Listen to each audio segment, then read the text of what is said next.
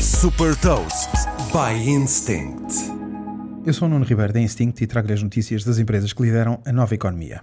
Esta semana, as mais recentes inovações e movimentos estratégicos da Neuralink, Tesla e Slack. The Big Ones. A Neuralink, a empresa de neurotecnologia de Elon Musk, que desenvolveu um implante cerebral, pretende iniciar ensaios clínicos com humanos dentro de seis meses. Este implante é colocado através de uma cirurgia que é realizada por um robô que garante elevada precisão. O objetivo é que permita, através da atividade cerebral, controlar computadores, smartphones ou exoesqueletos, melhorando o dia a dia de pessoas com doenças como a esclerose lateral amiotrófica. A Neuralink está também a desenvolver outros dois implantes, um que é colocado na medula espinal para recuperar a mobilidade e outro, um implante ocular, para recuperar a capacidade de visão. A Tesla já iniciou as entregas do caminhão Semi. A Pepsi foi o primeiro cliente a receber este caminhão que tem autonomia para mais de 800 km.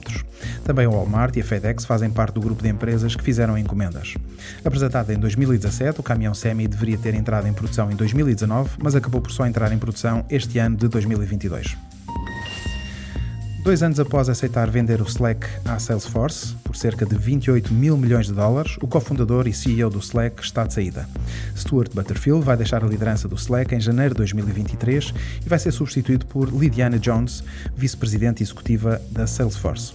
O anúncio da saída de Butterfield foi feito poucos dias depois da saída também do co-CEO da Salesforce, Brett Taylor que foi um dos grandes responsáveis pelo negócio de aquisição do Slack em 2020. Saiba mais sobre inovação e nova economia em supertoast.pt.